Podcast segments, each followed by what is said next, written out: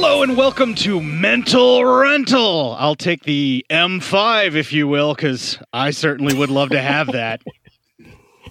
Sitting, want the M5. sitting across from me at the table, ready to do this recording for Switchblade Sisters commentary. The ever so wonderful milky chocolate that mixes well with my over sugary re- peanut butter. It's Ricky. How's it going, Ricky? Ooh-wee. Not if you was the last immigrant grocer on the planet, honey. Is that going to be our What's thing where we just on, man? No, not too much. That's going to be Who our new thing where we both quote like black exploitation movies for whatever reason. Mine last time was the, I put my that's weight from, uh, on it. That's this was actually from um, the David Lee Roth video for Yankee Rose. oh Jesus!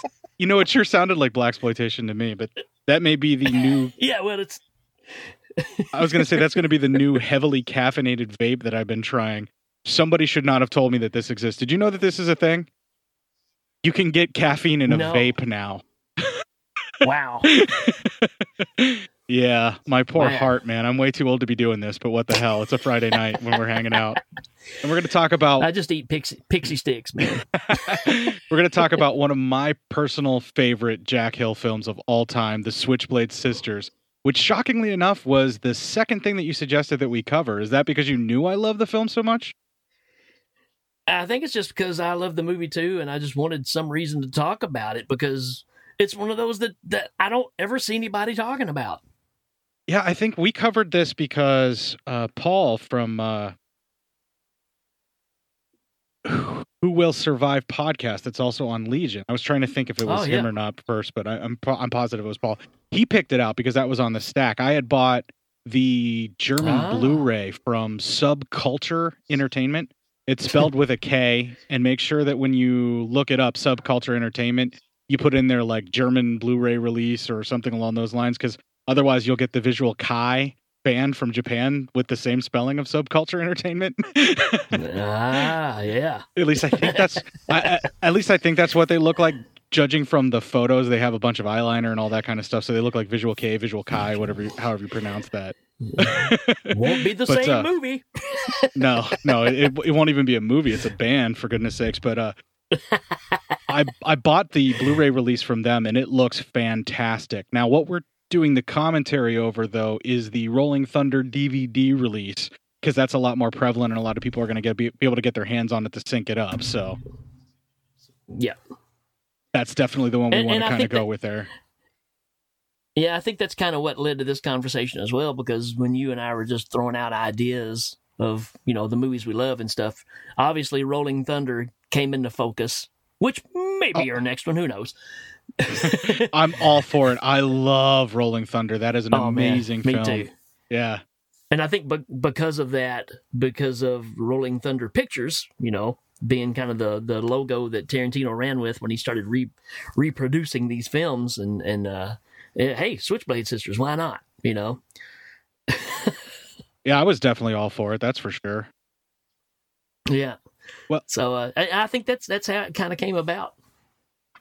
Yeah, and you know, us doing this because it's the Legion pa- uh Legion podcast Patreon thing that we wanted to kind of support the Legion Patreon and also because it's just kind of an excuse for you and I to hang out and talk about movies that we love and try and snag Well, some people into watching them along with us and having a good old time because I mean it's it's more fun to kind of experience it together as almost like a group even though one of the person in the group or multiple multiple people listen to a podcast together to do this uh, commentary you know we we can all just kind of hang out and enjoy the film together which is something that really appeals to me to do this kind of thing Oh yeah, and, and, you know this is something that I haven't done a whole lot of, but the more I do it, the more I'm like, man, this is this is what it's all about. I mean, I love the podcasting thing and talking about it, but sitting down with your friends and actually getting to watch something together is really the core of all of it. It's why we do podcasts because we love these flicks, and I think uh, n- nothing showcases that better than just getting together and you know making some popcorn and watching these movies again, or or you know vaping some caffeine, what have you, whatever it is. it's already it's already messing up my brain i better back off of it a little bit and just switch over to my straight uh, energy drink instead which is also a mistake don't do the two things together Can you help me? me. My doctor says I have to take a laxative. All right, so the storyline that we're going to kind of go through real quick. The Dagger Debs is the gang of snarling girls led by Lace, and Maggie is their newest member. Now, Lace will always constantly talk through her teeth without even opening her mouth completely. but because Maggie's got her own special style and she's a bit of an ass kicker, she kind of gets Lace's eye, and Lace starts to really befriend her and start to get into her a little bit and dig her. Not in like the lesbian kind of way, although there are overtones of that. It seems like Lace has some feelings she doesn't want to deal with, but at the same time is jealous of Maggie. Um, Yeah. because Yeah. uh, well all right let's let's just let's just lay it all out here switchblade sisters is essentially othello with a lady girl gang Yep. that's basically what the plot structure is um mean, That's exactly what it is. yeah the dagger debs are basically the supporting girl gang that dates the silver daggers and the silver daggers turn out to be a bunch of useless worthless cowards so the ladies kick them to the curb and become a gang known as the Jezebels, and that's when shit gets real with this stuff.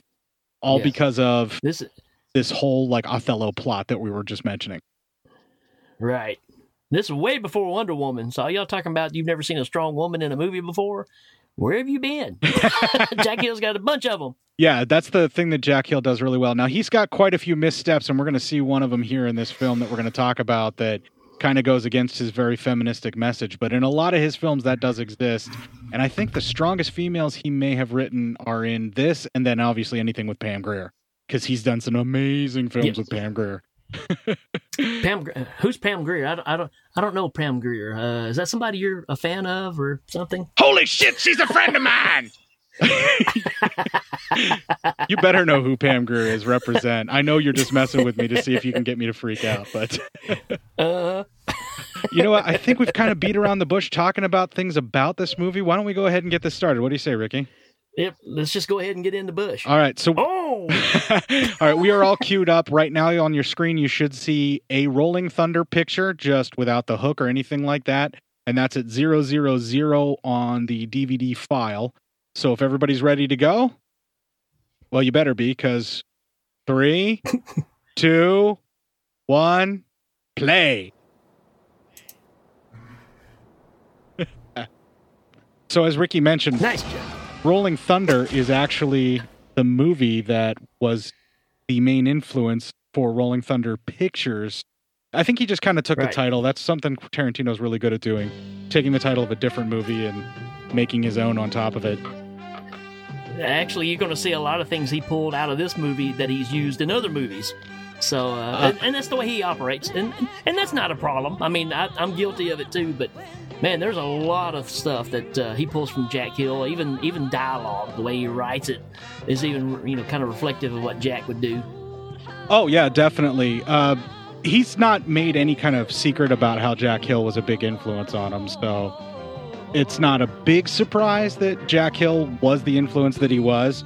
I mean, especially if you know the the little bit of the history about Tarantino working at a uh, a video store for a good portion of his life, and that's kind of how he got his start and all of that. So I don't Right. think it, I don't think be Yeah. a bit of a shock.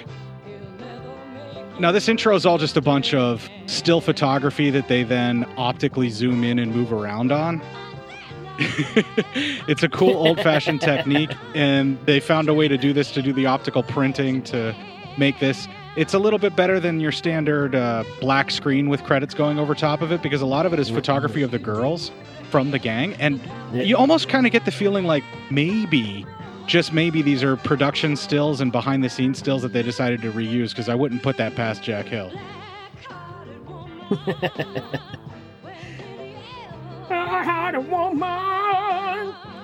All right, the actress known as Robbie Right. Lee. This is the lady who talks constantly with her teeth clenched the entire time.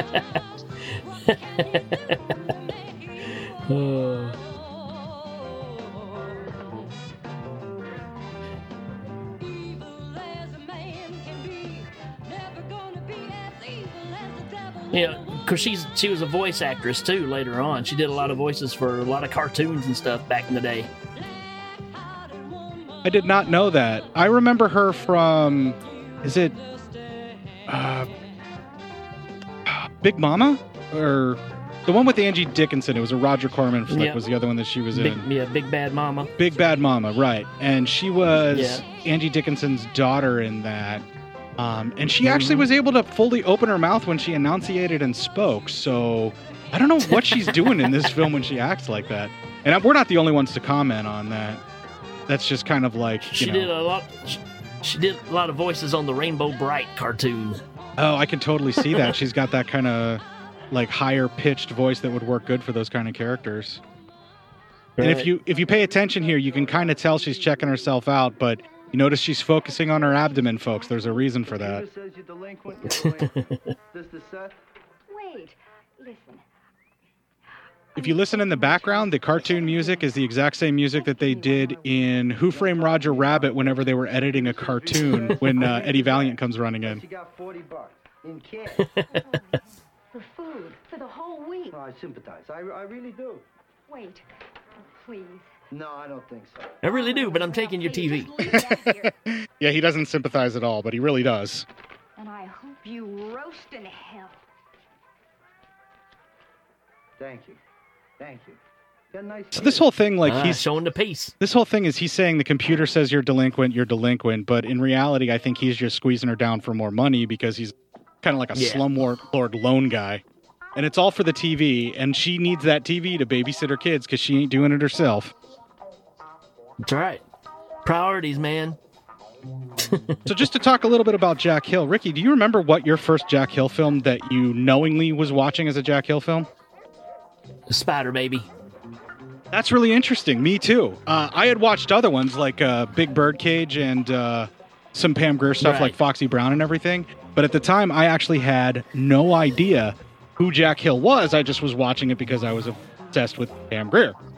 Mm, Sure, Justifiably that- that's so. kind of the same story with me too. Yeah, because you you know you end up going back and you hear about you know the movie that is Spider Baby and you know how odd it is. So you take the chance on that, and then you start seeing that style, and, and again you can start putting the pieces together, and it runs throughout all of his movies. Yeah, absolutely. His directing style is very unique, and he definitely has some of the same kind of things that you would refer to like an auteur having for his style Uh-huh. and the way that he does things. And yeah, I'm going to say Jack Hill is an auteur. And uh, when I met Joe Bob Briggs, he did a he hosted actually a uh, a movie night thing. He did two different films that uh, like two different nights of the week here at the local Alamo Drafthouse, and I got to speak with him. I got my courage up, and I got to talk to him. And I started talking about Jack Hill movies because he noticed the shirt that I had on, which was my Switchblade Sisters. And uh, he's like, "Oh, so you're a Jack Hill fan, you know?" And I, I went, "Yeah, yeah, yeah." And I was like, I even had this conversation with somebody where I was arguing if uh, someone thought that Walter Hill was more feministic and less misogynistic than Jack Hill. And he goes, "How could they even say that?" it was just pretty funny. Twelfth week of garbage strike. Yeah, that was a thing, man. That that I mean, that was big Yeah. in like the late '70s. There was a whole bunch of garbage places striking constantly. Yeah. So here you go, folks. Here's your here's your gang.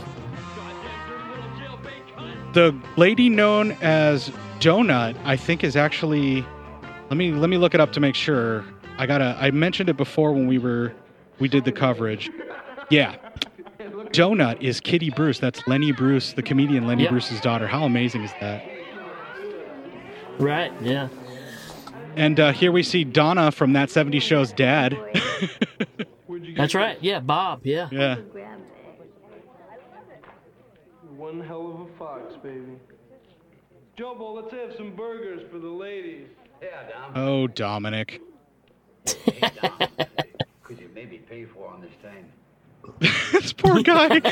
he's asking, he's begging for them just to pay for it. Don't uh, leave him alone. The devs are paying. What's really funny about this, The devs are paying. You she gets this money that's supposed to be her mom's money to feed her brothers and sisters, I'm really and instead of taking it back to her mom or, Should it back. or making sure that her brothers and sisters actually get fed, she uses it to feed her gang one day just to be this big hotshot after she robs the guy. It really breaks my heart to see Kitty Bruce being treated like this.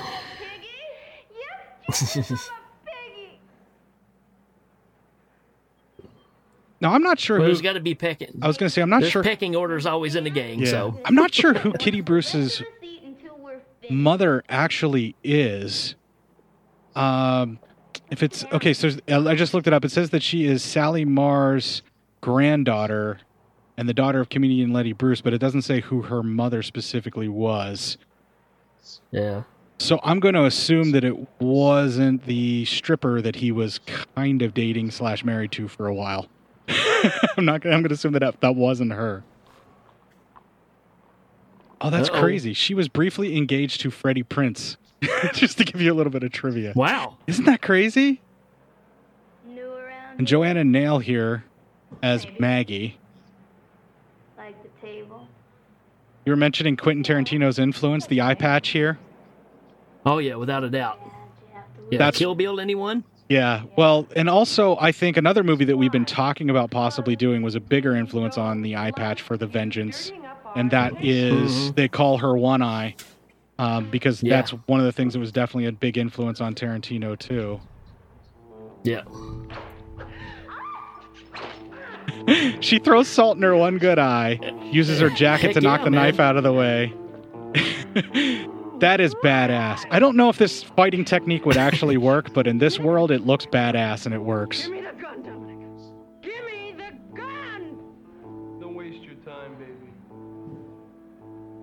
Not worth it. Give me some water. Some water. And this technique of using these fashion belts as weapons too, like bolos to trip people up and other types of Yeah. weaponry. I mean, I've never seen that in another movie being used so effectively. And it works so well because these ladies could get away with wearing these kind of belts for fashion.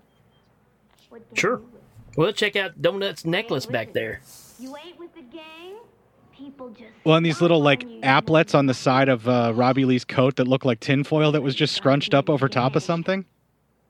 Yeah. She has something similar to that in her hair later on in the movie that's really cool. It's almost like a Princess Leia look. Oh, they want a hamburger. and it's a police emergency. That's why I mean, all the it's sirens. seventy-five cents. You wanna go through with this? When people actually pay, it's 75 cents. I'm damn sure I want to go through with it. You throw the goddamn book at him. So there you go. They didn't kill the guy earlier. They they actually just roughed him up a little bit and embarrassed him. I think they should have cut him up a They little don't. bit. Ki- Oh, yeah, they don't kill him unless they just have to. I love her tagger knives. The switchblades in this are what's known as tiger knives. They're side knives with a swing guard. I'm a switchblade aficionado, Yeah. so these things are great. I have not been able to find a tiger knife like this um, for very affordable price. Those are pretty pricey, particularly if you want to get one that's like vintage from around this era. And then I'm gonna. Gang? I don't know anything about gangs. Hey, you guys know anything about gangs? Gang? Are there no gangs around here? Yeah? Well, what's And in the seventies, cops were really stupid. They they just you know believed everything you said. I don't think this guy fell for it, and I also don't think that ever ended. Oh, here we go. Everybody up. You know, I just did Reformed Schoolgirls on my show, Cinema Psyops, and most of Reformed mm-hmm. Schoolgirls follows the tone from this film. I wonder how heavily they borrowed from it for this. Absolutely. Well, that that was a '80s version of of this. Every one of you. Oh yeah, it it was a little more hyped up and a little more cornball, but what it did have in its side that made it a benefit was, of course, the ever wonderful Wendy O. Absolutely. Yeah. But even the lady that's in charge of the guards here is even kind of the same character. Oh yeah, Edna from Reform School Girl is basically this same template. I mean, Jack Hill did a lot of these women in prison films, and he did Backs the suit. pretty much all the best ones that came out of the Yeah. Roger Corman camp were his thing. That's right. Let me see your hands. Yeah. He definitely did a lot of the great ones. So nice to see you again, Smackley. Oh, okay. So the lesbianism oh. that they were mentioning on the tags for this actually comes in this scene with the prison guard, which is pretty much a cliche at this point. The reform school girls dormitory matron who likes ladies and is predatory about it. Let's just put it that way. Yeah. Yeah. The gang spoils it for good girls like you who get in here by mistake. But I ain't no good girl. I love that Patch has a butterfly to try and make her patch look just a little bit prettier. Right. all right, Ooh, there's some really homophobic slurs in this film. We had one earlier, and now we've got a second one. Oh, no, you don't. put her down, girls. It was, it was the 70s, man. That doesn't make it okay. It just made it generally acceptable. Full of ginger, aren't you, huh? I know you are. hot little chippies like you. I should probably not mention that this lady looks an awful lot like my grandma. She kind of looks like uh, she looks like Porky's. Yeah, and that's something that I mentioned when I covered Reform School Girls. Um, Ballbricker, the lady who plays Ballbricker, I believe is Nancy Pearson or Parsons or something along those lines. And then the lady that's in Reform Yeah, School Girls that looks like her is Pat Ast. And then they have this lady too. It's like a type that they keep using. I was saying she actually looked like Porky himself. to get the club owner. Oh, that's wrong. I shouldn't have laughed at that.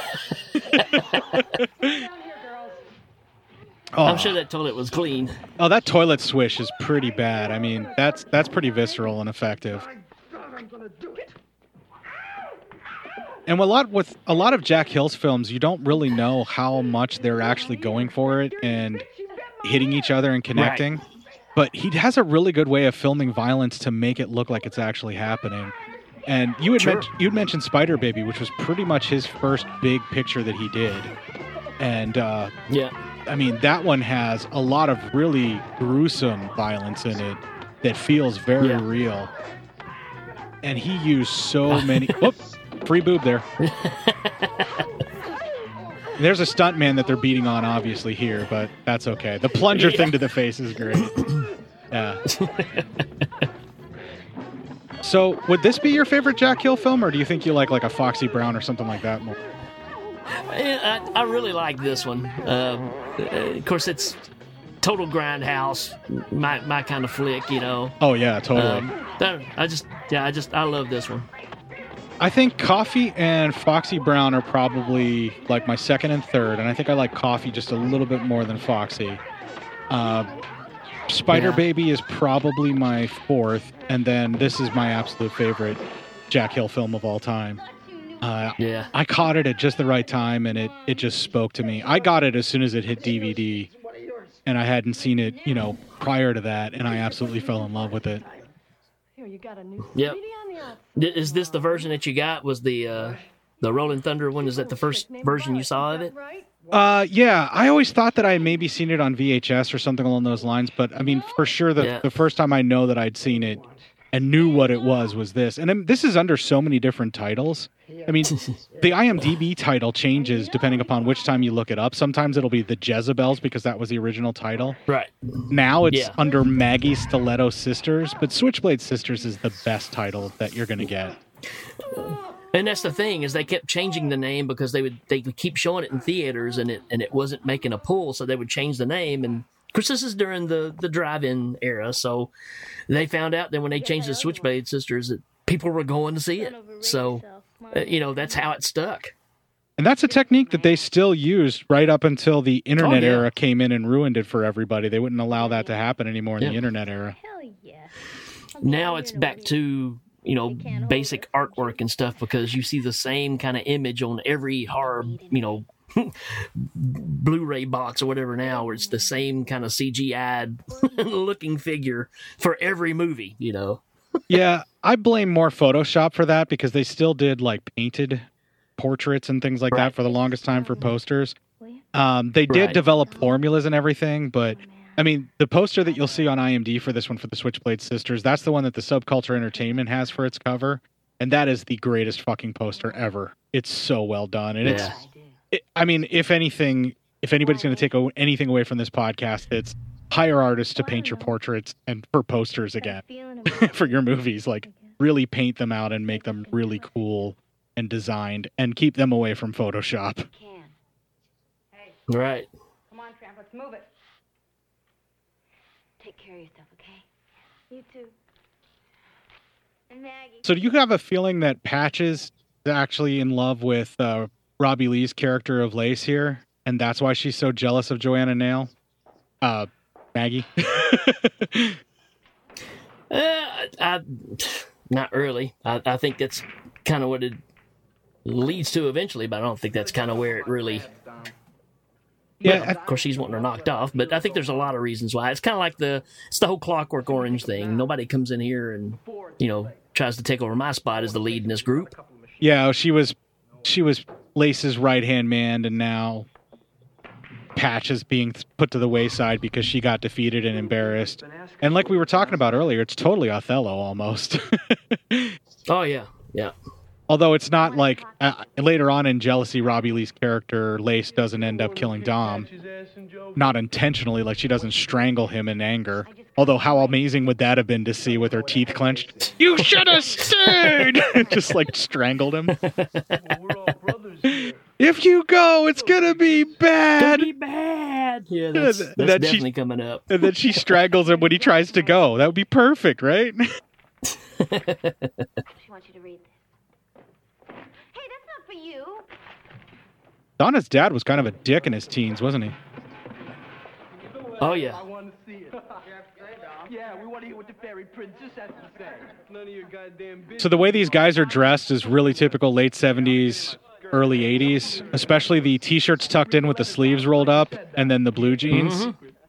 Everybody Yep, my the greaser look. yeah, everybody my dad hung out with dressed like that. Sometimes with a leather jacket, sometimes not. They were either truck drivers or bikers or guys that my dad worked with in the welding shop that he worked with worked in when I grew up. It's it's that you know that generational thing where you know you think about for some reason when Sha Na Na and all that was happening around this point, everybody was infatuated with the '50s again. So the guys were starting to dress with rolling up the sleeves, wearing the leather jackets, even to some point even greasing back the hair a bit. But yeah, that's kind of where that trend started. And then the other side of it, if you take this guy's red shirt and throw a little skinny tie, then you're moving into you know the the new wave look. Yeah, that's a So we good were point. right here at the brink of all that. And I also kind of think too with this sort of greaser revival look that we're talking about, uh, Sha Na Na is definitely a big influence of that. But we can't take away the influence that Happy Days had on people wanting to Oh, yeah, relive that yeah. nostalgia in the. In the 50s and Yeah. things like that in the 70s, and we're seeing that nowadays too. You know, people are going back to the 80s quite a bit. Well, sure, and it's that's always that relative thing. It's it's it's a weird thing because as a kid, you always, you know, whatever your parents were into somehow is an influence to you. So my parents were, you know, fifties and sixties, so we would have in the eighties you had sock hops and stuff where you're still dressing like the sixties or whatever. And then, you know, my daughter's infatuated with the 80s because she grew up with me as a parent who said, no, this was the cool stuff, you know? And that's how that generational thing works. Mine was kind of there were people that were obsessed with the 70s like music and things like that in Oh, the yeah. generation that I was in high school in the 90s and things. I was more obsessed with the movies from this era and everybody else like like the underground movies of this era.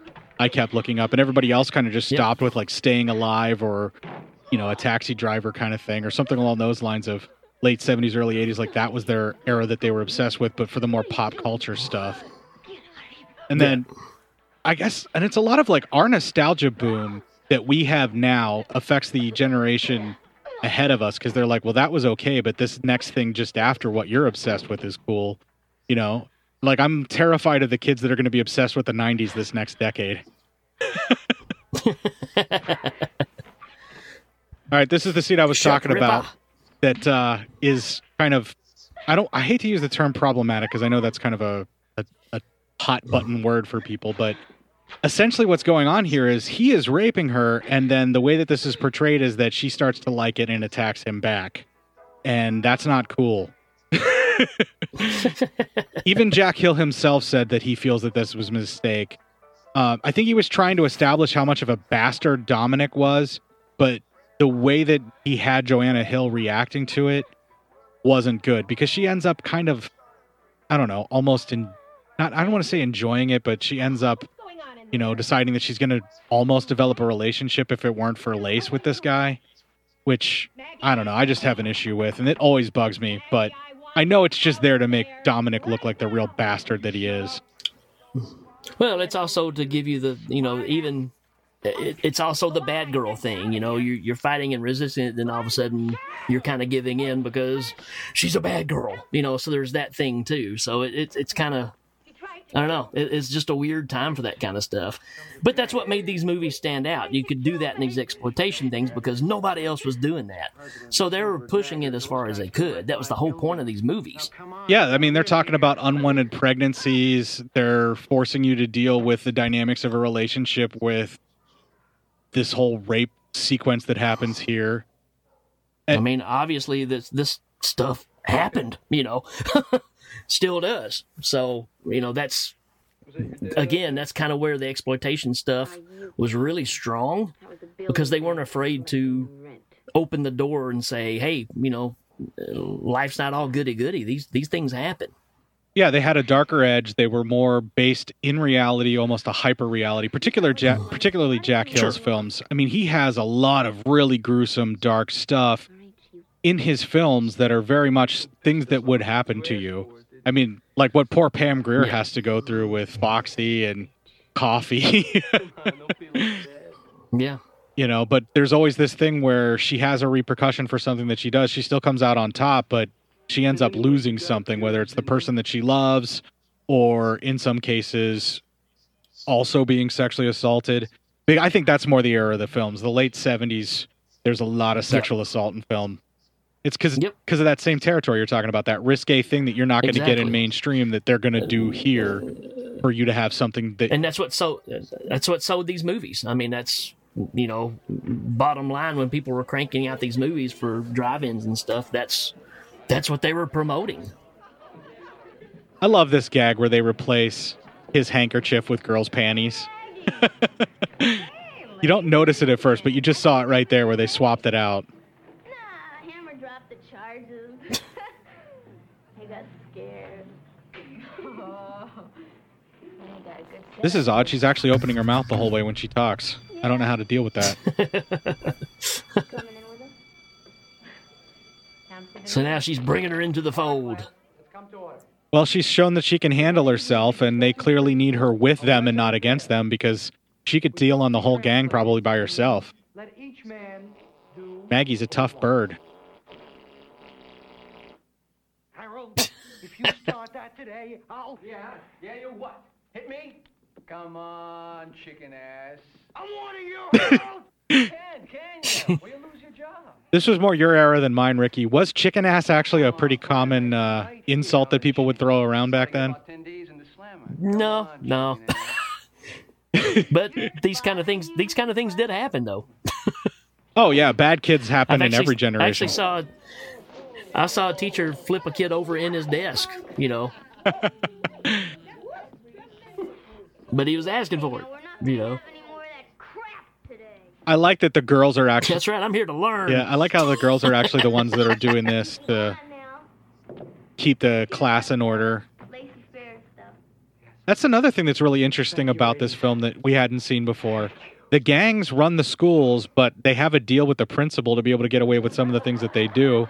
But they also keep the order at the same time where they're like security. And they just have this deal with the principal for that. That's such a weird idea. Easy money. All right. Yeah. You're my man. You gonna play, sweetheart? Uh, all right. Come on, you cheapskate. Cisco, I got three to one on Donna. Come on, who's game for a little easy money? You gonna play, sweetheart? Yeah, that chain that Donut's wearing is pretty awesome. Let's go. Get out Yeah. your bread. All right, come on. Who's next? Hey, twerp. Check out dude's pants back there. yeah. I love the opposite checker patterns that he's wearing here. That's pretty crazy.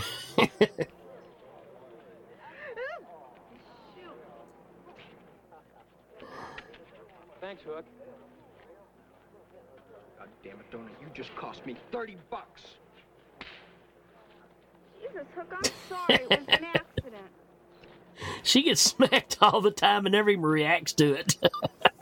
Yeah, the poor girl's getting beat up all the time, and just oh. knowing that she's Lenny Bruce's daughter breaks my heart. There he is. Stuff's pretty good. Yeah, why do we have to smoke my bag all the time and not yours? Son? Hey, baby. Oh, I didn't know you were out. Yep. Just got out fresh. I think it's pretty funny that that guy has that whole comment about how we got to smoke, why we always got to smoke my stuff and not yours. Oh, I mean, you see that she's she's over there groping him right there in public. So yeah, it looks like she was tweaking all around to the back door there, trying to ring the doorbell. yeah. Hello, uh, And again, I mean, you know, you, you didn't see these things uh, may I join you? in in, in regular movies. Uh, that's Just a little friendly. the crowd you were kind of catering to with this stuff. The principal your seat. The guy's smoking a joint right in front of the principal, and the Yeah. guy's coming to have the principal's having like a sit down meeting, like he's talking to Michael Corleone here with Dominic. No, I'm That's that's basically what it is, man. They're running this school. I love that he He even. even offers him a joint. Yeah, I was just gonna say, yeah, he just offered him a joint. That's amazing. Fellow, we're on the outs. Yeah, we're gonna smoke his ass if he don't quit muscling our territory. I thought we might bury the hatchet. Yeah, right in his marbles. Also, another interesting, another interesting plot point idea too. Budget cuts are causing inner city schools to be condensed, so that more students are being packed into more classes. He's not in our You know, try and save mm-hmm. some money and things like that. This is way ahead of its time because that's not something that I really remember hearing about all the time that I was growing up or mention that this was happening as much. But it's a big Oh, thing yeah. now. Well, consolidations were happening around my area way back when I was in school. It does, huh? Why Yeah, it's pretty sad that they would close a bunch of these institutions and just basically, I mean, children are supposed to be the future because they're going to be the next generation to come in and take over the jobs of the people that are retiring. And yet they keep undercutting their ability to do that. But everybody split. And that's pretty much what causes people like Dom. Quite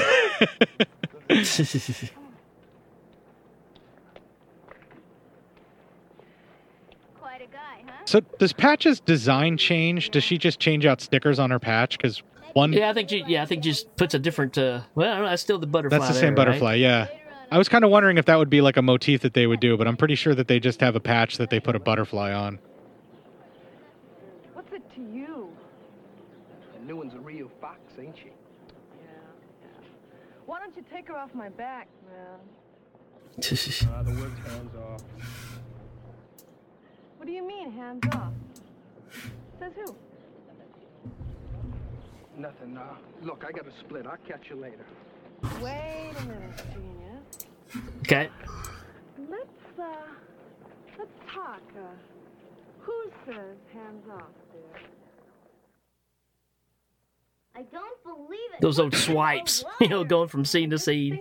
What's really crazy is when they did those in film, they had to plan them out because they had to optically print it that way to make those wipes happen. Right. So, so that was like Yeah. a big thing to have something like that back then. Nowadays, you see them all the time because they can do it in software.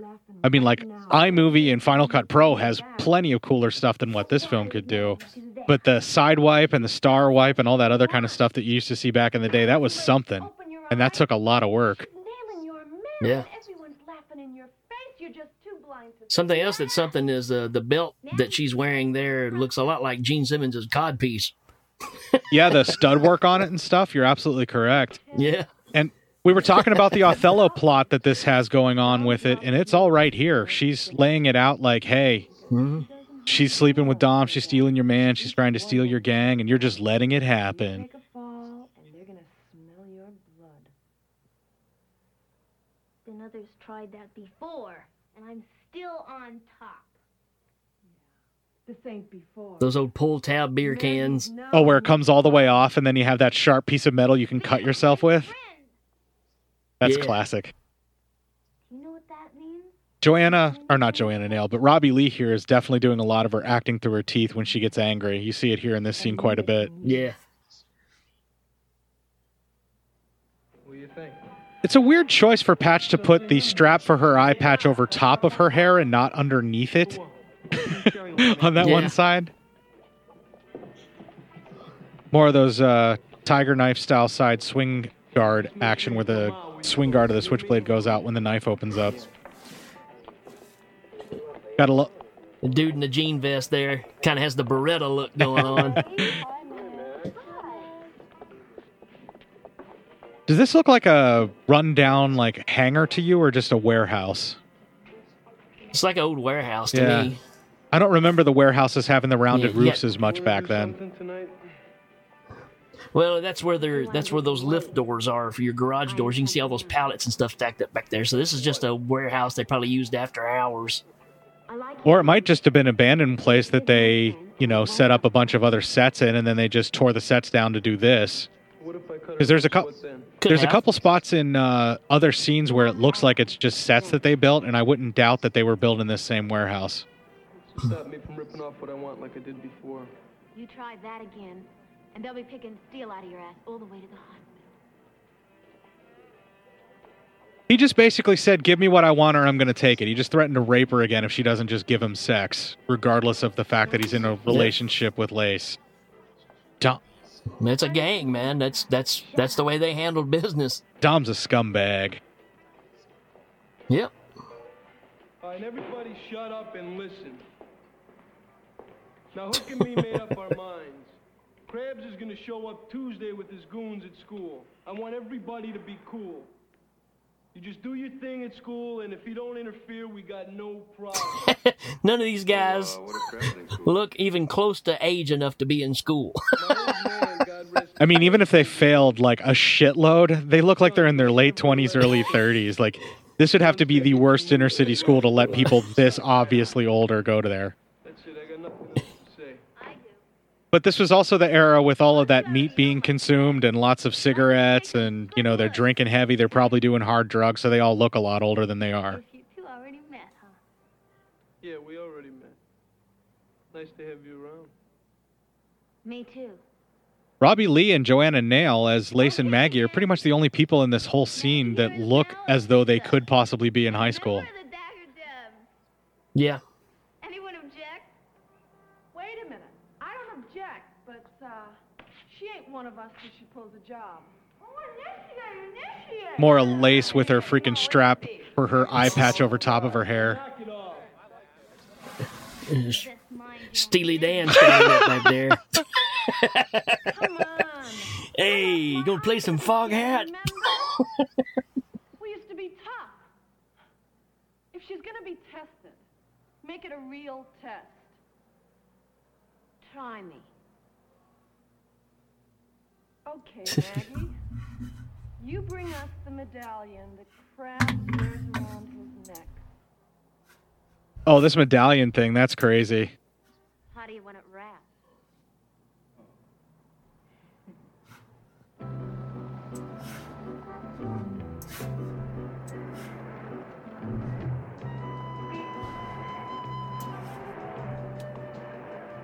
Hey, baby. Yeah, baby. I really like this dress that she has on. I think she looks really cute in this. And I like how she's playing sweet and innocent. This is the set I was talking about that feels like it's in the warehouse. Because we'll see later with the cheap walls and everything. but it looks like they built it on maybe one of the outside or an actual existing wall and then painted this set to match to make it look like an office more. yes, it, it's it's off, ob- obviously a set. There's no doubt about that. Even the poster's not fully secured to the wall in the back there. You see where it's just taped at the top and it's hanging? Yeah, yeah. I believe the door's probably back there um, that you can see is an actual office door, and probably the water cooler thing is probably part of it. But it feels like they closed off a hallway for this little fake office that's supposed to be Crab's office. Because yeah. they needed the fake walls, we'll see later. Oh, yes, he's the one. I'm sure he can help me. Therefore, due to the grievous cuts in federal funding, I love how just off to the right here, this guy just put away an, a freaking M16 and he's taking out another one. Yep. we feel no, no, strike that. We're forced to request. We got uh, Seals and Crofts over here. In the far corner up Polishing the against the uh, the lockers there. The one guy I was actually thinking looked like Gallagher. I was waiting for him to pull out a big mallet and destroy the uh, the melon with it. Yeah? Uh, I'll, I'll be right there. I'll be, I'll be right out. Uh, practice. Connections are not our friends tonight. Yeah, I know it. How do you do? My name is Mr. Kravitz, and this is my associate. So Crabs' medallion is a bolo tie, right? It's a bolo tie, isn't it? And it's a Nazi bolo tie. How fucked up is that? I'm Maggie, and uh, Almost as messed up as his pants and that guy next to him shirt. other personal problems. I know, but can't you give us just a rough idea? I love the way Joanna Nail is playing this right now, where she's purposely displaying her body at him as best she can, but playing it like sweet and innocent, like that's not what she means to do. All right. Yes. Oh, well, uh, if you could step in. And we're kind of pre mullet here too with this hairdo this the ass guys. Yeah, that's got. pretty terrible. Yeah, that's getting that's getting really close to just being slicked down on the sides a little bit, and you got a mullet going on. It looks as though he put a motorcycle helmet on and just said, "Cut it all around this."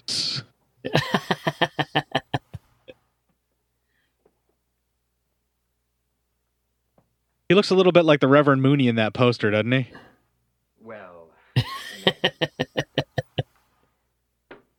just, uh, how old is your That's a bolo tie, goddamn it! That's not a necklace.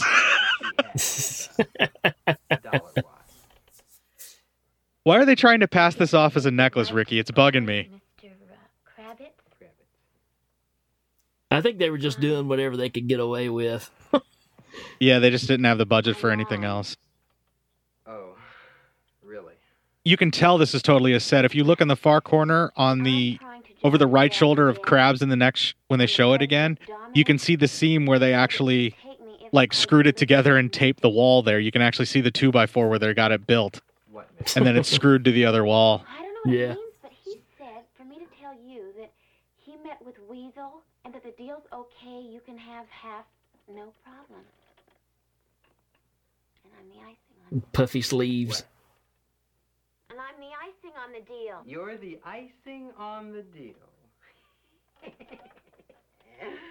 Well, Dominic does have a. He's like a really sleazy, rapey Paul Shaffer with hair. All right. Up, cigarette burn. We're getting a real change here. Oh yeah. And real change here. That's a great edit right there where they cut to her for that. Come on.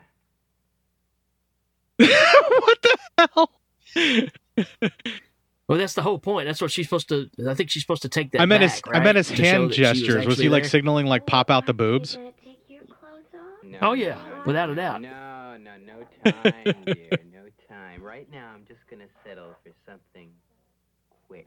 Uh, everybody who's watching this will never see Paul Shaffer the same after I referred to him as a sleazy, rapey Paul Shaffer with hair. He actually looks more like uh, uh, the guy that's on uh, just one of the guys. That's the the boyfriend that or the guy that she Oh yeah, refuses to like, but eventually yeah, that does. particular actor. Oh yeah, the guy that's all into He's James Brown and shit. He was up. Right. He was also in uh, G versus Yeah, E. God, I love that show. God, There you go. That's totally hardboard. They bought cheap, hard compressed cardboard, hardboard. Put just like a couple ti two by fours up. They didn't even paint that side of it when she broke in. I don't know. I think it's yeah, just cardboard. it may just be spray painted cardboard too. It sure looked like it could be. I was trying to give them the benefit of the doubt that they would they would know to buy at least hardboard to make it look somewhat convincing. Yeah, if you look on that one wall in the corner when they were playing cards there, that was a a, a solid wood sort of plywood wall that they probably could have built that set into. That they probably had an office in the far corner of this same building. I'm just, it's just speculation, but it just feels like they would do that. it's very possible. Now, if everybody remembers earlier when she yanked it off of his neck, she actually broke the cords, and now they're back together whole again.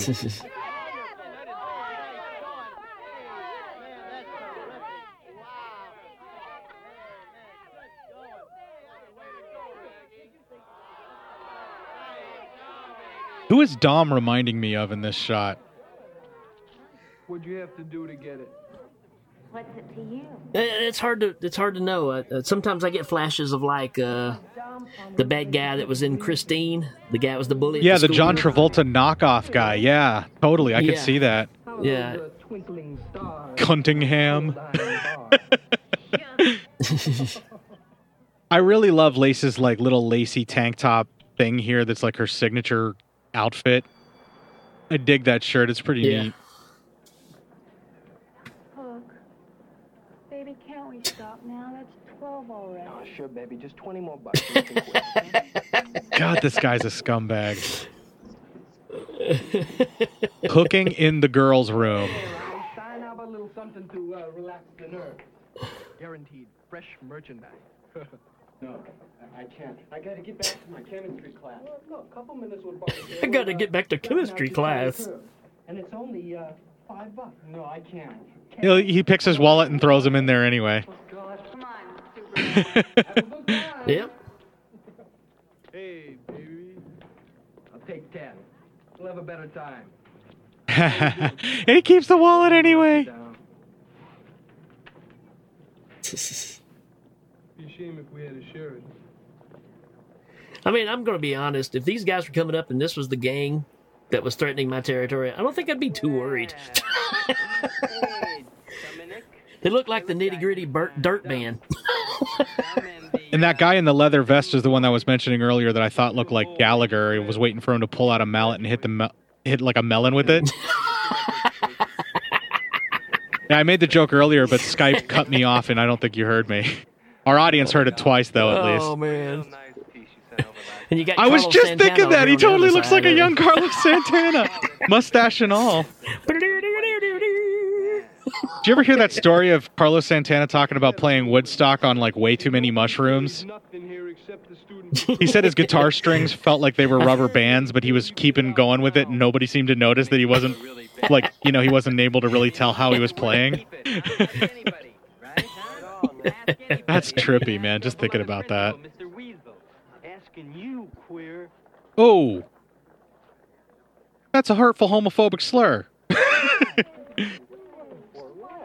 You know, Dom, you ought to teach your little brother some manners. It's really crazy that these folks are wearing the same outfits over and over again in the movie. It's almost like they didn't have the budget for them Yeah. to have multiple outfits. Medallion, have you, Dom? Yeah, you see that a lot in these movies. You know, you don't. It's one of those things you don't really think about, but you're going, wait a minute, this is four or five days gone by, and we're still wearing the same stuff. You know. Well, usually it's written in really well to the plot, and in this case, you could think, well, they're poor inner city kids. They probably don't have a lot of clothes, so they're going to be basically wearing what they have over and over again. I know, but the girl in that gang has got some awesome hair. Yeah, that's totally like the the look that everybody went for in a hairband in the 80s. That's what all guys were going for was that look. It was like every lead guitarist yeah. like in freaking every hairband A- back then. You've got the subtlety of a Mack truck. It's not him we're gonna waste. That's a textbook he cut out to hide a gun, folks. Your tax dollars at work. Carlos Santana seemed pretty impressed by that.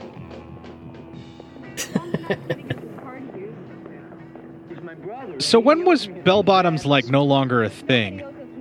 Because we still have some pretty bell looking pants in some of these scenes. That went up to the late 70s, right? Uh, yeah, you get up to about 78, 79. Is when disco started really kind of fading out. That's Dom's brother they just And killed. again, it's and there's yeah. the with the head. That's that's the reason you don't wear blue blocker sunglasses. so they kill Dom's brother, and then they kidnap Dom's brother's girl, and then she gets gang raped by Krebs's gang.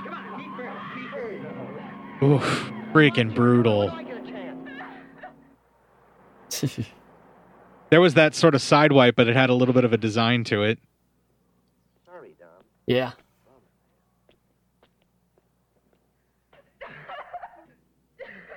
So here's your old switcheroo because now, even as bad as these people are, you're kind of on their side. It's the same thing that Rob Zombie does with Devil's Rejects. Only Jack Hill does it better. you're taking horrible people and, and yeah, absolutely. But you're t- you're taking horrible people and you end up like, yeah, go get them. You're like, wait a minute, you're all bad. That works sometimes, but sometimes you just hate end up hating all of the characters. They have to have some redeeming Yeah. qualities, and the reason that I've said that Jack Hill does it better is you see this vulnerability where Lace really just decides she wants to have a family and she wants to do something good with her life with Dom, and she wants to kind of move out of this gang life. And Maggie's Sure. just looking to get by because she's in a tough situation because her mom can't afford to live anywhere else. And she's just trying to make the best of a situation that she's in. Good, Dom. Sounds lousy. First of all, The only person that really is kind of just all bad is Patch because she's jealous, she's petty, she belittles everybody else around her to make her feel better. She has no redeeming qualities other than she's one hell of a fighter, and that's probably the only reason you'd want her in a gang. She, What do you think, Lace? yeah. Why ask me? Well, she doesn't. To me, she doesn't get overly excited about anything either. Emotionally, she doesn't get too crazy. She's just stating the point of, wait a minute, y'all think about what we're doing yeah, here. the only thing that she gets a little over the over the top about here, Patch, is her jealousy with Maggie, but that's because Maggie Yeah. kicked her ass and she Right. hates her for it because she can't get vengeance for it. right. What's the matter, baby? Here's where Robbie Lee does most of her acting through her teeth, but most of us won't notice because we're too busy trying to look at her boobs through the shadows. Yeah, what? And if you're not into ladies and you dig the mm-hmm. fellas, Dominic's sitting here with his shirt off for you, folks. If you don't like it, then maybe you should find somebody else. I don't want anybody else. There, she barely opens her mouth. Nobody does it like Robbie Lee. The guys are starting to use it. Okay. Hey, Dom, remember the letter? Remember the surprises that I had for you? Yeah.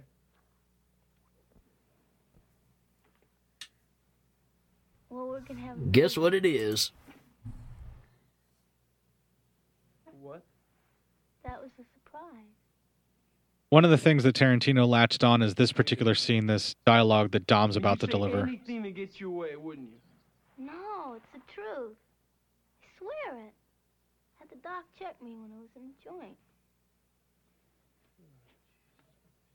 You almost think she got arrested just for the I got health your care. brother dying in some meat hook hospital, and you gotta come up with this shit now and dump it on me.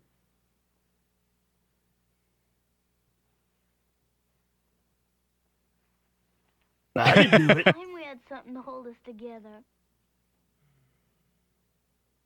Yeah, here where she's being super vulnerable, she wants to open up and show that she loves him, And what if it is mine? and he's a prick. Uh, you think I'm ready to haul freight in some fucking warehouse for two dollars an hour? So you can have a little brat suck on your tit? No thanks, baby. It's our baby. It ain't nothing yet.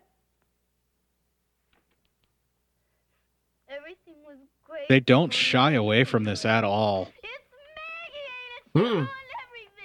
Everything. Everything was lousy. This dialogue here is what I was talking about. The whole fucking gang was Right. It was lousy. And this whole It's lousy, lousy. It's probably the best acting that this actor does in the whole film. Here, you know what to do. And it's the real the, the heavy writing that Jack Hill gives him to be able to chomp his teeth into. Call me when it's over. Don't, don't leave me. I love how he just throws a wad of cash at her and says, "You know what to do. Take care of it." It's gonna turn Right. Here's where she should have strangled Dom and it would have been a full Othello thing because it happens in the bedroom and everything. But Right, this is where yeah. she decides to turn on him because she says if you go, it's going to turn out bad. And it's absolutely true. But she could have looked at this, saw it, and then used it to strangle Dom. if we would have done like the full Othello, right? Right. That'd been perfect. So when Ricky and I do a remake of this, folks, Now, don't steal that. This is, uh, to me, this is the thing that you have to tell people about that have never seen this. Is like, where else are you going to see a shootout in a roller rink? I mean, that's just that's brilliant. Roller rinks are still around, believe it or not. Yeah, we got a few of them. We got a couple here in town too. One of them is open, like it's more of a family oriented thing. But this used to be like a grown up thing. And then, I mean, like roller disco was a really huge thing when disco started hitting. Oh, that yeah. was how roller rinks kept Sure. it going because they would do dan- disco dancing on roller skates, fueled fully by cocaine. Yeah, around 79 or so, that was, you know, it was the big deal. You know, my age group, we were all going roller skating. So we have to do roller boogie. that was that was a w- weekend thing. we have to do roller boogie. Okay, we can. That would be so much fun, Ricky. Sure.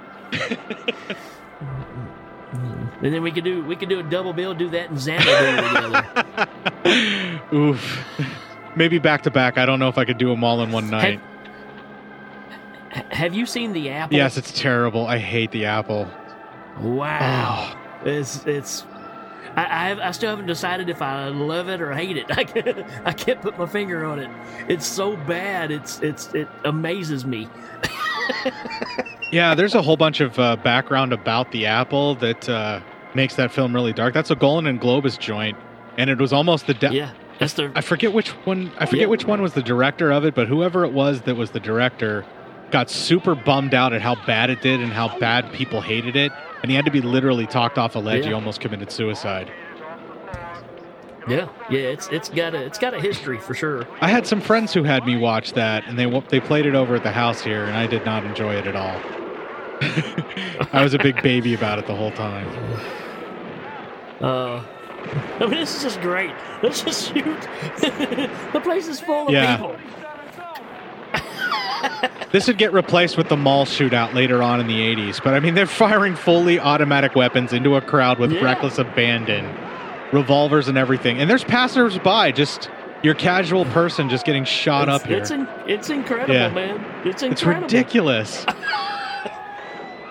Originally, this was just going to be like a gang brawl, and then people were going to get struck by like you know, you know, all this crazy flying back and forth with you know throwing punches and stuff. But then they changed it in the script later on, and they decided to do it as a shootout.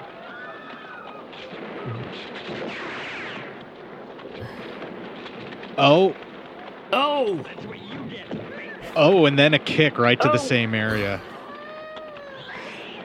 Like Ricky likes to say on House of Wax, can your movie do this? Can your movie show a pregnant woman get hit in the stomach twice in a row and then cause her to lose her baby?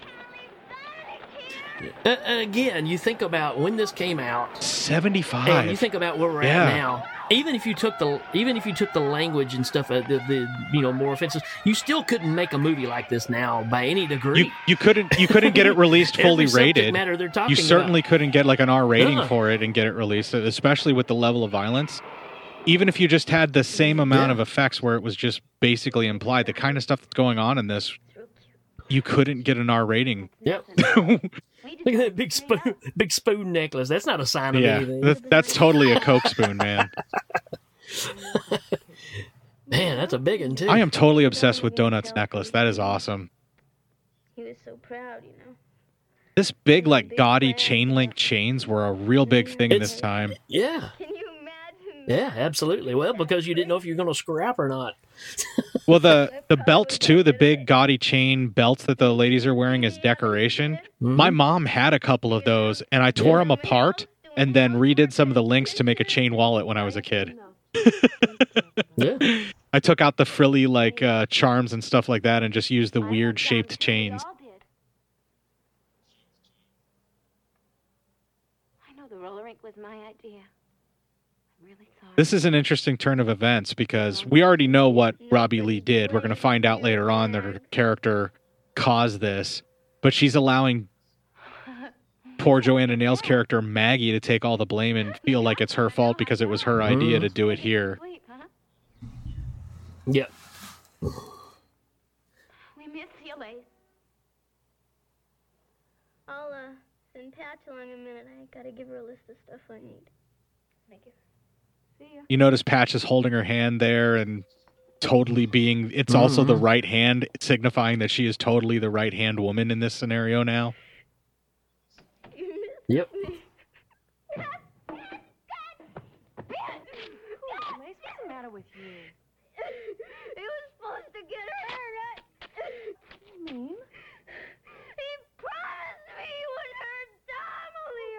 not even opening her mouth barely at all with this yelling and screaming. Right.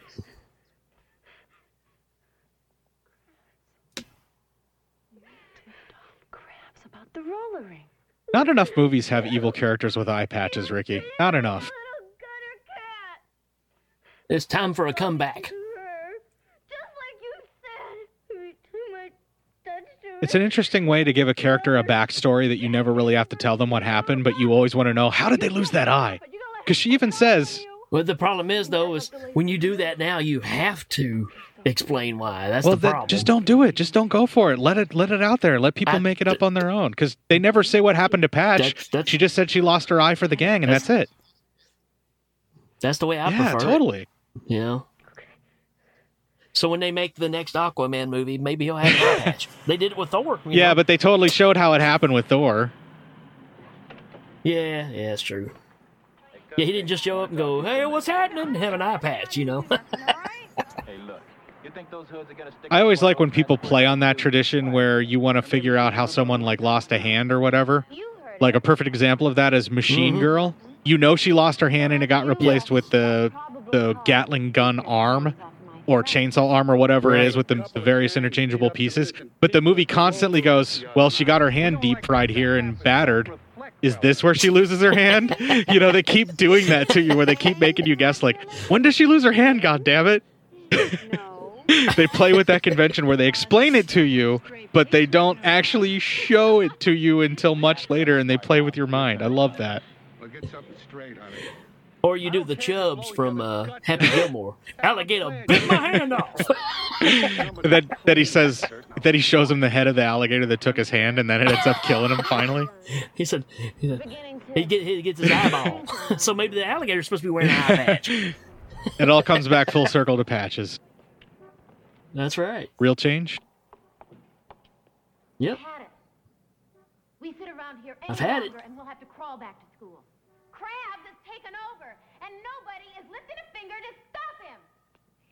Half our guys are still out of commission.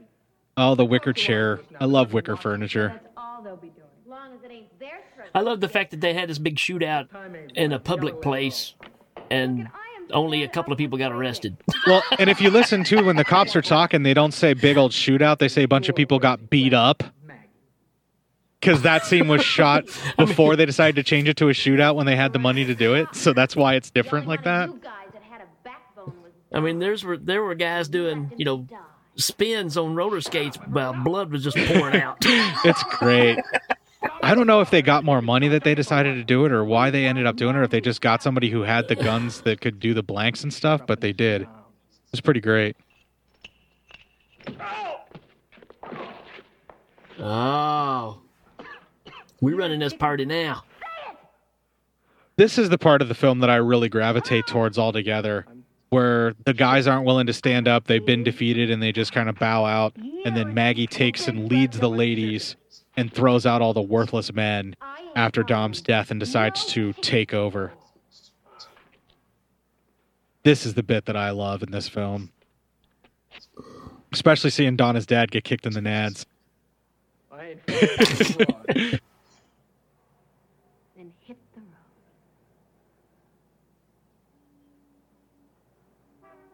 Come on, Bunny, let's go. Not this time, Cripple Dick. God damn it, Bunny. I told you never to call me that. It ain't true. Come on, Hook. I think that's why you got the nickname Hook, it, folks. I think it curves a little too much. Everybody knows you're cranking hook a tuna. they call him Hook for that reason. Are you coming or not? Shove off. you see the guy with the bandage on the back in the background there with the bandage all over his head.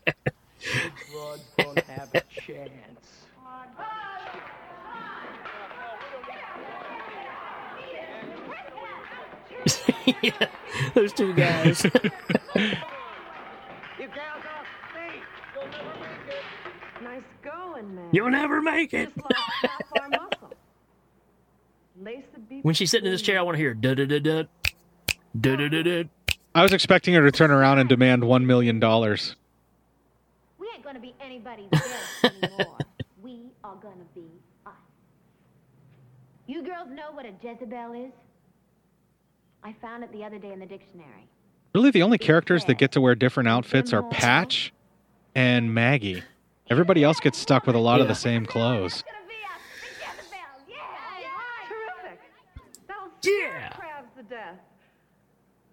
You got another big plan up your sleeve, Maggie?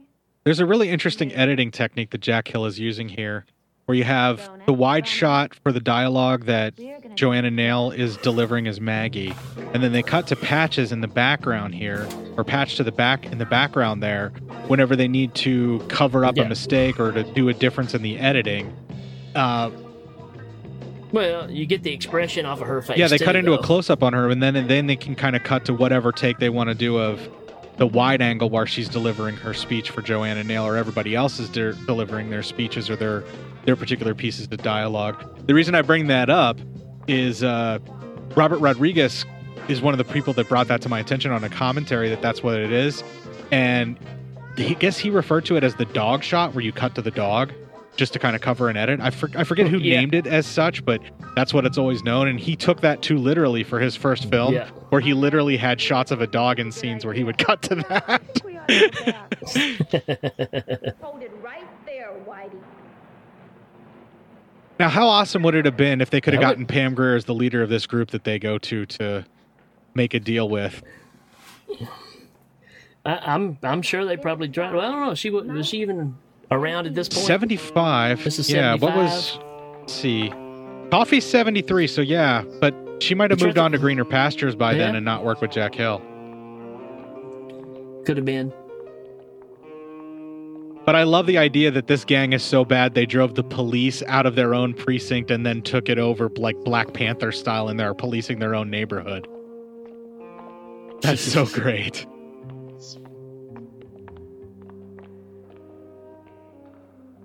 This feels like uh, Assault on Precinct 13 a little bit too, where they're going through an empty freaking Yep. cop uh, precinct.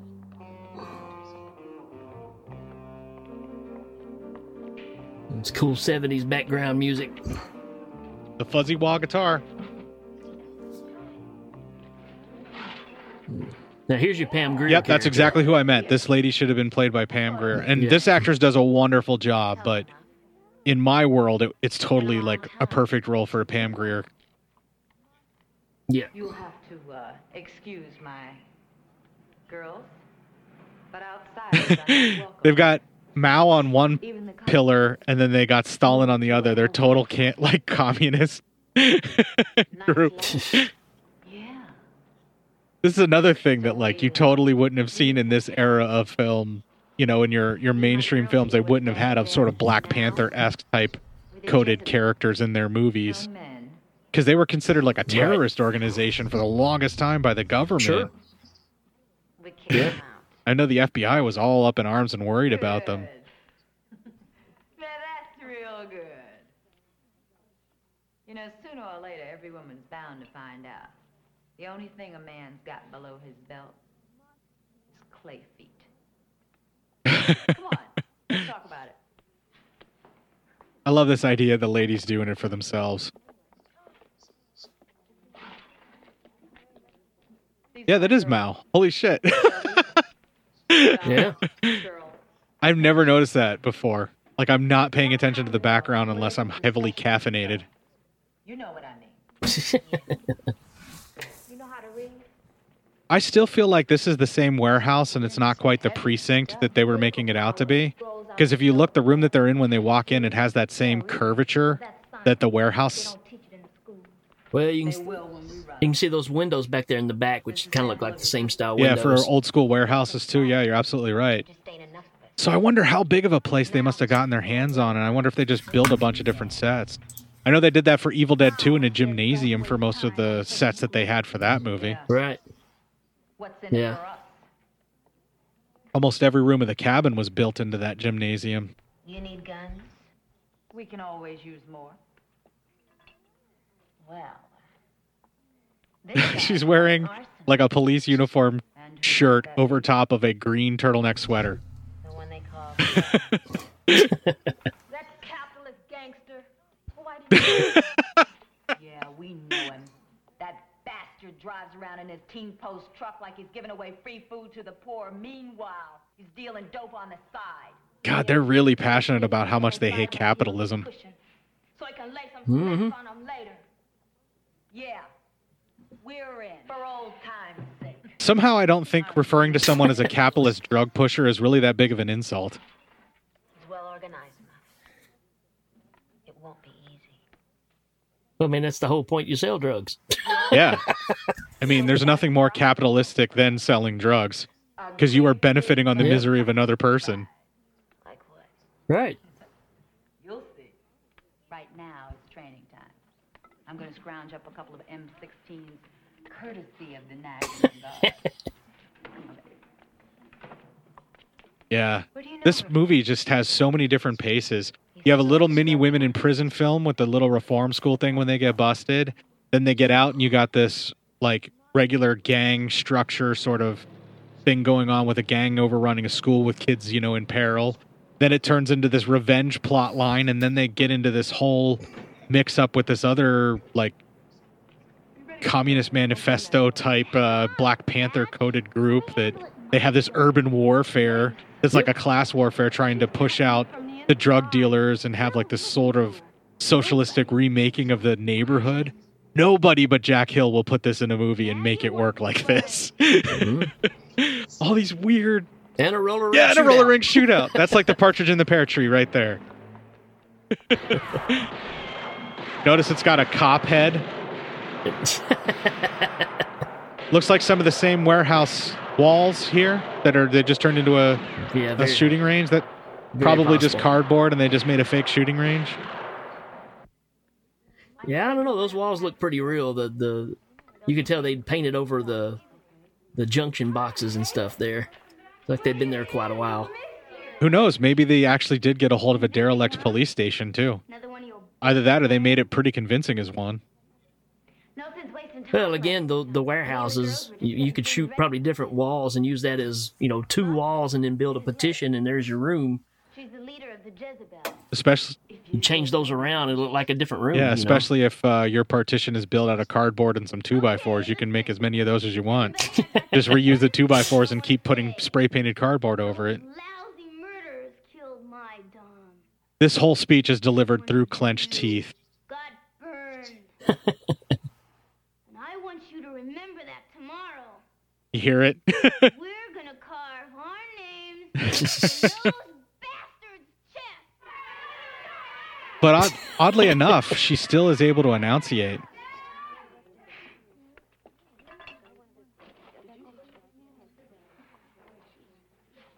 They're looking good, Hank. You can count on them, Lace.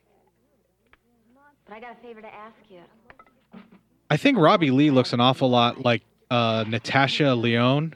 The Orange is the New Black. She is the uh, ex ex drug Yeah. addict uh, lesbian who's always hitting on people and has like the crazy dialogue all the time. She was also in Slums of Beverly Hills and American Pie. Robbie Lee. I, maybe it's Right. the the the overbite a little bit in the way that she holds her face sometimes when she's talking. It just kind of reminds me of the way that Natasha Lyonne actually delivers dialogue. Yeah, I guess so. Be sad. I just want to sit here and watch the movie. I'm running out of stuff to say. this is the part where it always. Where you're trying to Catch Yeah, catch it's it- the part where it always makes your Yeah, audience you're shuts to up. catch, Catch up on the story. Yeah, yeah, totally. Right. It's all coming to a head. Good for the kitty. I'm starting to wonder if Patch was in any other movies. I'm really kind of struck with her tonight. I'm gonna see. Maybe I can find some stuff with Monica Gayle in it. Let's hope. Leave the food alone. Yeah, girls, like for more, huh? Hey, Lace, you hear something? Yeah. Yeah, there's your uh your hair pieces you were talking about Yeah, earlier. Yeah, the tinfoil uh, Princess Leia look. yeah. But I do believe that those were the applets she had on her jacket earlier. I think they just found a way to work that into her hair, almost like they're barrettes.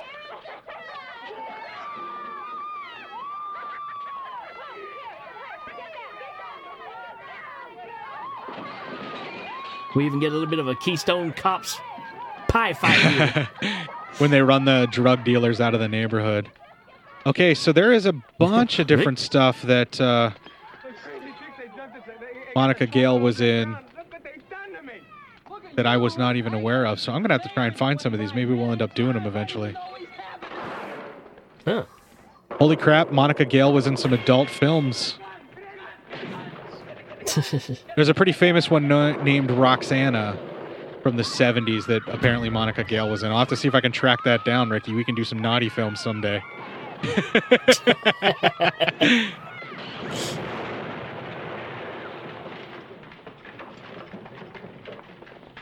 Gallagher's dealing out the weapons to everybody. See, Crabs has got a different outfit here. So they did change up the outfits a little bit. Yeah, here's where they just grab some extra people and say, "Hey, y'all want to be in a movie? Sure. Do I need to change clothes? No, just wear what you got on." This doesn't feel very inner city. This feels like one of those small town sets that they were filming on, but I love this sequence. Yeah. The urban warfare. It almost looks like it almost looks like in front of the uh, sheriff uh, Sheriff Taylor's office in, in uh, Yeah. Show. I mean, look at that building. yeah, that right could there. be Mayberry, for goodness sakes. The way the streets are built, it doesn't look like big buildings. Yeah, they're not very big at all. It looks more small town, but this urban warfare where they're shooting back and forth across the streets and this armored vehicle that they made with the fold up uh, armor plating for. Oh no, a Pinto! It's so incredible. This sequence is just so bizarre. This feels more like an Italian Mad Max knockoff film all of a sudden. And Exactly. it predates all of that. Yeah.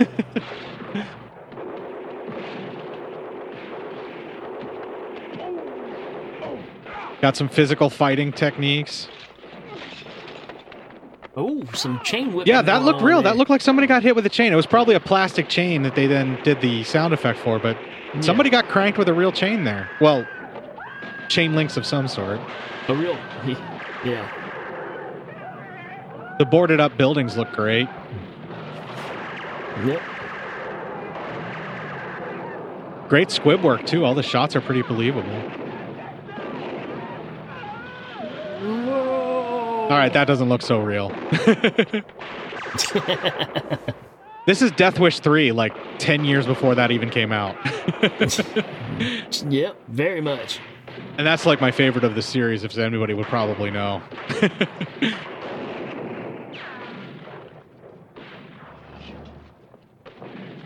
I just love that when you're in serious battle, you wear a toboggan.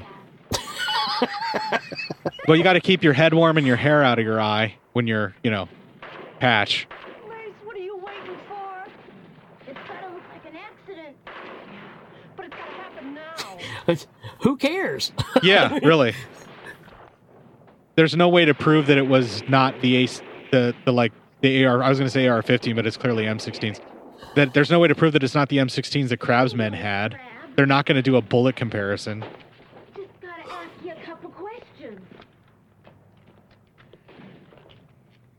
Does it look to you like Crabs just peed himself there?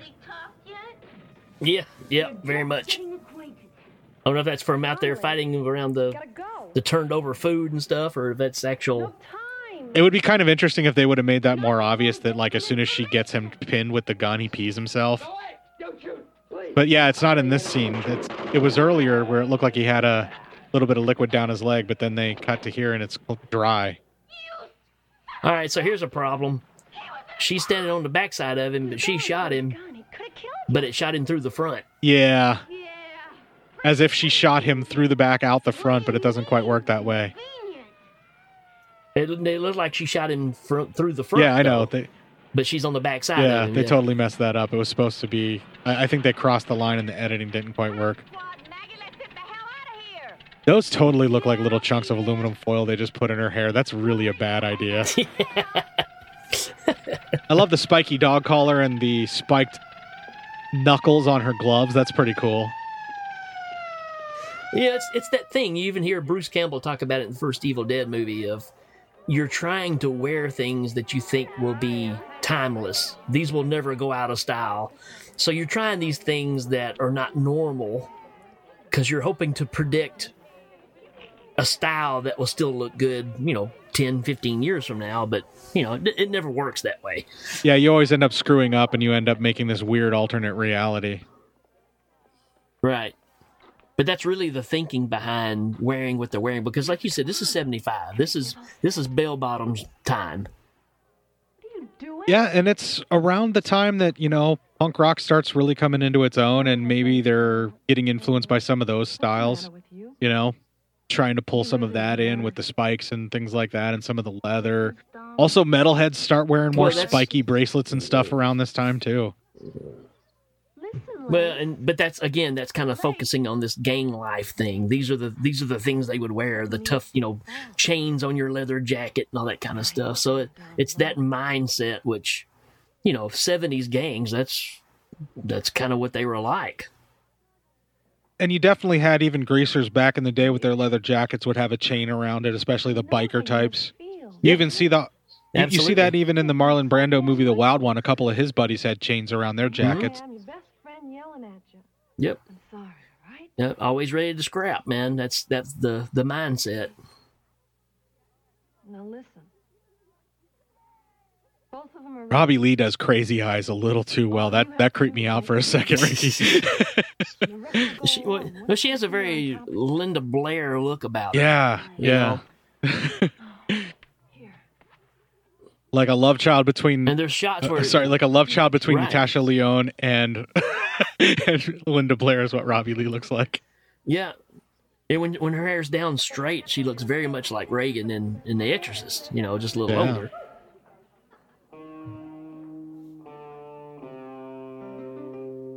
Man, this film moves at quite the pace too. We're coming up right on the very end of it. Hmm? It moves really well. Like we're talking, we're at about an hour and eighteen-ish or so minutes into the film. We've got less than eleven left, and this film's coming to a conclusion on us. With some jazz flute. Jethro Tull's in the house, man. Jethro Tull is in the house. hey, Aqualung. Dun dun dun dun dun dun. Feeling just fine. Bunny's checking on Lace, Hey, did you see our cake? making sure she's okay. She's got She's got static in her hair. wavy hair in background. Hi, Lace. Still friends? Bunny wants to cut the cake. What's that for? Uh, this is the only podcast I'm going to sing on that much. Sing away, man. Sing away. Well, we both did vocals in bands in the past, so you know that's going to probably happen. Either one of us is going to probably just start singing all of a sudden for no reason. Have this one. You notice that uh, Donut just got slapped again. I mean, that's kind of why she's yeah, here. Donut's the punching bag of the gang. The poor girl. And she never even bats an eye. She does. She doesn't. Oh, that hurt. She just kind of goes, "Here, have my beer." Coors Original, man, that's a banquet beer. That's the that's the shit right there. Why so glum? Is this back when they were actually tin cans with aluminum lining? I believe so. That's crazy. Patch didn't shoot uh, Crabs by mistake. She had another. Yeah, crushing a can on your forehead or whatever was not that easy back then. Yeah, it's super easy now because it's all aluminum and it's super thin and pressed out. Those cans were hardcore. You got Yeah. hit with a can back then. It wasn't a big. It wasn't like, you know, no small thing. Not like getting hit in the head with a bottle would be though, but still, it, it was. Those were heavy back then. She's mean and she's tough and she's bad. And each of us owe her something in our own special way. Me? I owe her more than any of you. I'm digging Robbie Lee's little Superman curl in the middle of her forehead in this scene. Yeah. Up, ah, Yeah. see, donut wants some more cake. Donut did a spit take. Dun, dun, dun, dun. Don't mess up my corduroys. Yeah, she even saved your ass, Lace. Yeah, she did that to cover herself, man. She was Crabs' girl all along. We checked. I don't believe it. You knew it oh, little disbeliefs in the cl- in the group. donut. Dissidents. Maggie told you all Well, while it. Robbie Lee's character, Lace, was in the hospital that whole time after the miscarriage, all Maggie did was try and get things together that so that they could get revenge because she felt so guilty about screwing up. And all the other girls saw that, so they know that what they're saying here is not true.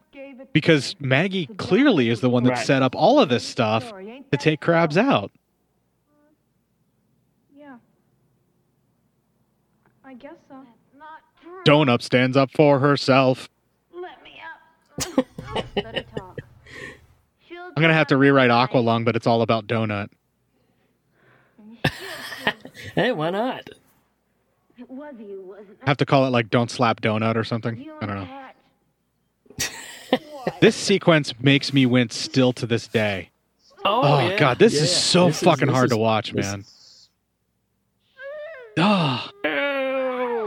I know the cigarette's probably out, but the way that they do the makeup and the way that they still make it smoke somehow. Yeah. And Joanna Nails sells it so well. And you just know how bad that would hurt to have a lit cigarette get shoved into your belly button, man. She said it's no good. We're not buying it. Not from you or Donut either. I didn't mean it. They made me say it. I- I'm sorry. It's. Donut didn't mean it. Donut's weak of character. There's those uh, tiger knives again. So if anybody out there's got a line on a good tiger knife, Yeah. just let me know. Especially one that's vintage from this era, like the late 70s or like late 60s, early 70s. I really want one of these. Good with a big scar. What about you, Donut? Want me to slice off some of that extra blubber? I'm A whole lot of talking through her teeth here. Uh, so you're kind of getting the whole, uh, you know, kind of clockwork orange thing here. I can't lose my handle on the group here. They still got to fear me. That's what she's trying, and she wants to see if somebody's going to step up and try and fight her for the control of the gang. Yeah. I love that this fight happens and Maggie never buttons up her pants, never buttons down her shirt. She does this entire fight in a state of disrobe. Man killed because you couldn't hold him. And I'd kill him again to keep him from you. Ooh. Funny, Lace. You were wrong. There was nothing between me and Tom. This is pretty realistic too, wrapping the jean jacket around your arm to use as like a defense oh, Yeah. against a Oh, knife. Yeah. Trying to get the blade caught up in the jacket so that you can pull it away or take it out of their hands. I'm not saying I've seen actual knife fights, but that's what I have heard.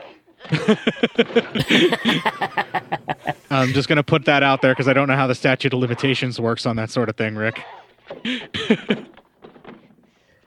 There's a couple scenes where you can tell that they're stunt people with some of the kick. Yeah. A couple Yeah. dudes.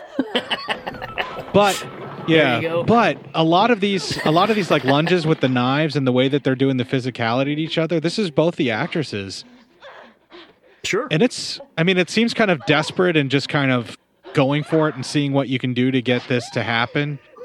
But some of this uh, fighting actually feels real. I mean, it feels like two people actually going to try and kill each other with knives. Because you would screw up, you would be sloppy, you wouldn't be perfect like this. You'd be scared, you'd be nervous.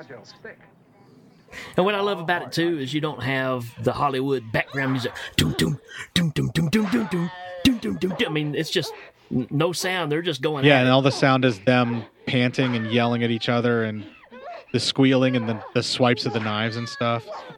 And these two cut the hell out of each other. This is a brutal fight. Even when they turn into stuntmen, and they're obviously stuntmen.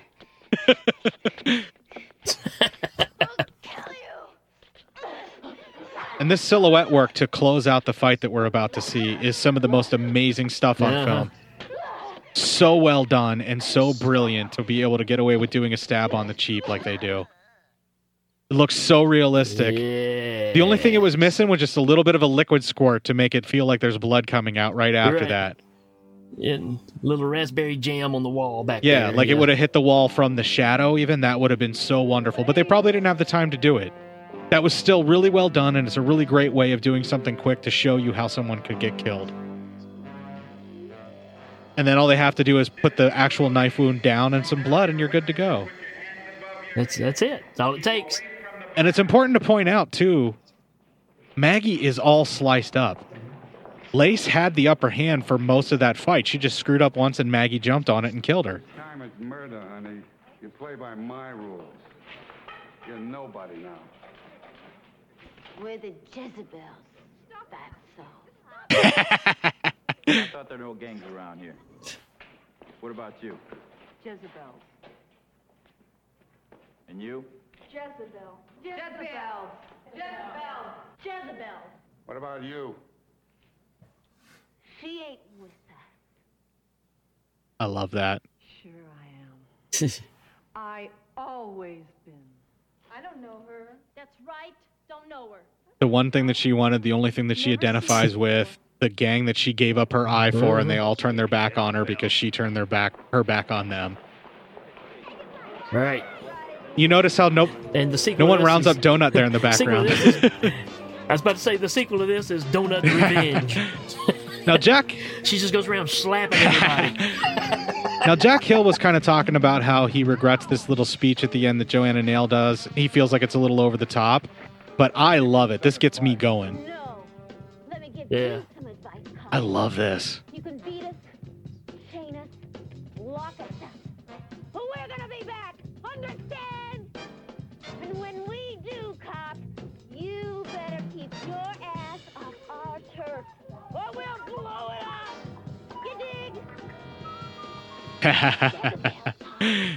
yeah. she should be saying pigs with this.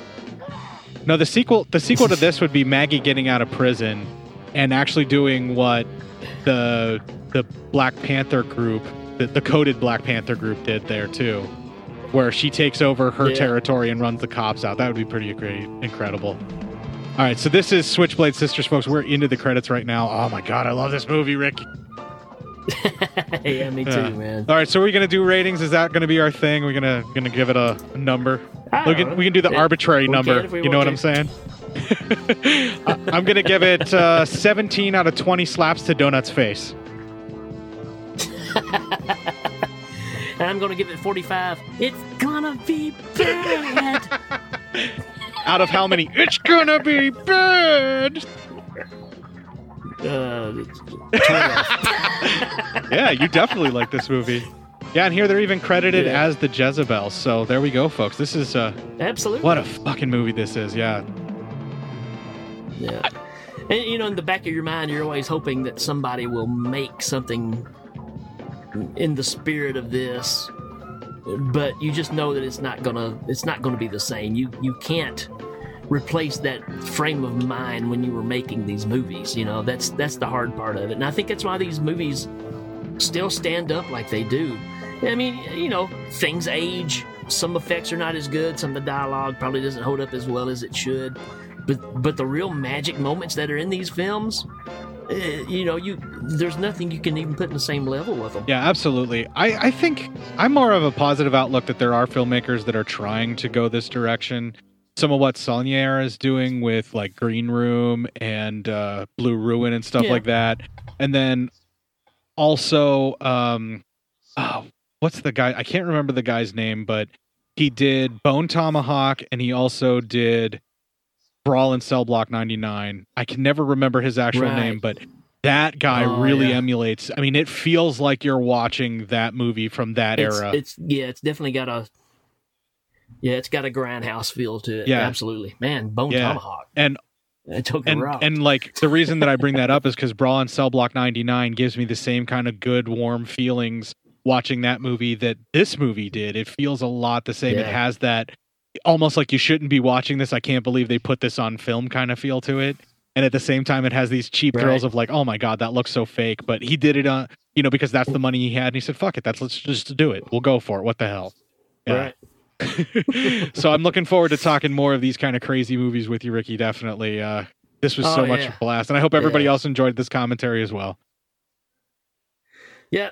And uh, like we say, you know, tell everybody about this. If you're if you're in the Patreon system, get other people involved. I mean, this, the, we're kind of trying to do this specifically for that to just try to get more people to, you know, to back up Legion podcasts so we can do more great things together as a group. And uh, yeah, just spread the word. You did. Yeah, especially if you have a lot of fun listening to us sing along, man. Go ahead, tell everybody about what we're doing here. you know, you just got to get on the Legion Patreon. You'll get instant access to a lot of these commentaries, and we're not the only ones doing them. So check them out, folks, and uh, tell all your friends about us. All right. doing it for Legion. singing lots of Aqualung knockoff lyrics. I don't know how to end this show.